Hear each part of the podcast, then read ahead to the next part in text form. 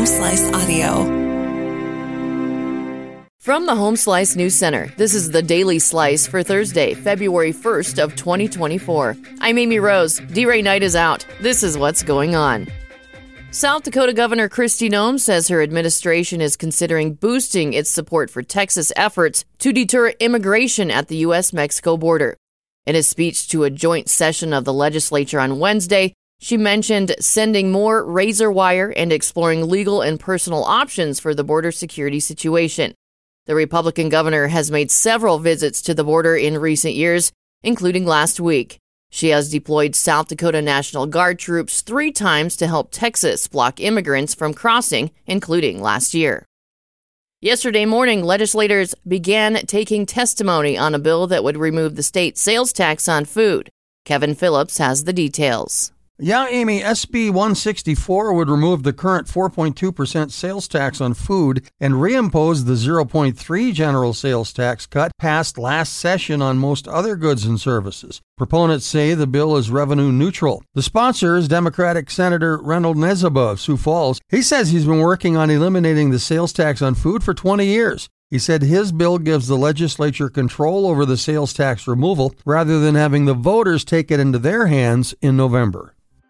In national and international news, members of the Senate Judiciary Committee extensively questioned and censored the top executives of five major technology companies on Wednesday regarding the potential negative impacts of their products on teenagers. The CEOs of Meta, TikTok, Snap, Discord, and X, formerly known as Twitter, asserted during the hearing that they are committed to enhancing the safety of social media for the youth. The session began emotionally charged at times with apologies offered by two executives. Meta CEO Mark Zuckerberg, in a poignant moment, expressed regret to the families present in the hearing room, stating, I apologize for everything you have all been through. No one should endure the hardships that your families have faced, and that's why we invest so much.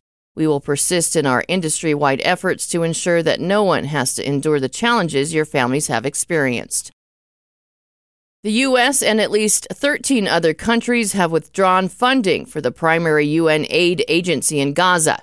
Here's Kevin Phillips with more. The United States and at least 13 other countries have withdrawn funding for the primary UN aid agency in Gaza following Israel's allegations that some of its staff were involved in the October 7 attack by Hamas. Israel claims that 13 out of the agency's 13,000 Gaza employees participated in the attack with varying roles such as kidnapping and setting up an operations room. Israeli Prime Minister Benjamin Netanyahu has called for the termination of the UN mission in the region, urging other aid groups to take its place. However, around 2 million Gazans depend on the agency for assistance, and 1 million rely on its shelters for food and health care during the ongoing conflict in the enclave.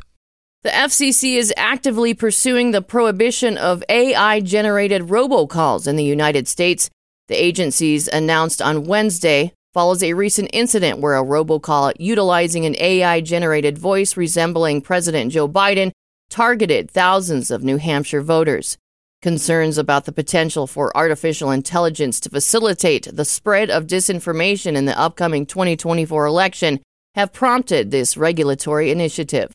The FCC highlighted an increasing number of robocalls in recent months, causing confusion among consumers by mimicking the voices of celebrities, political candidates, and close family members. Notably, the data indicates that the peak number of robocalls in the U.S. occurred in 2019 at around 58.5 billion, with a slight decrease to approximately 55 billion last year.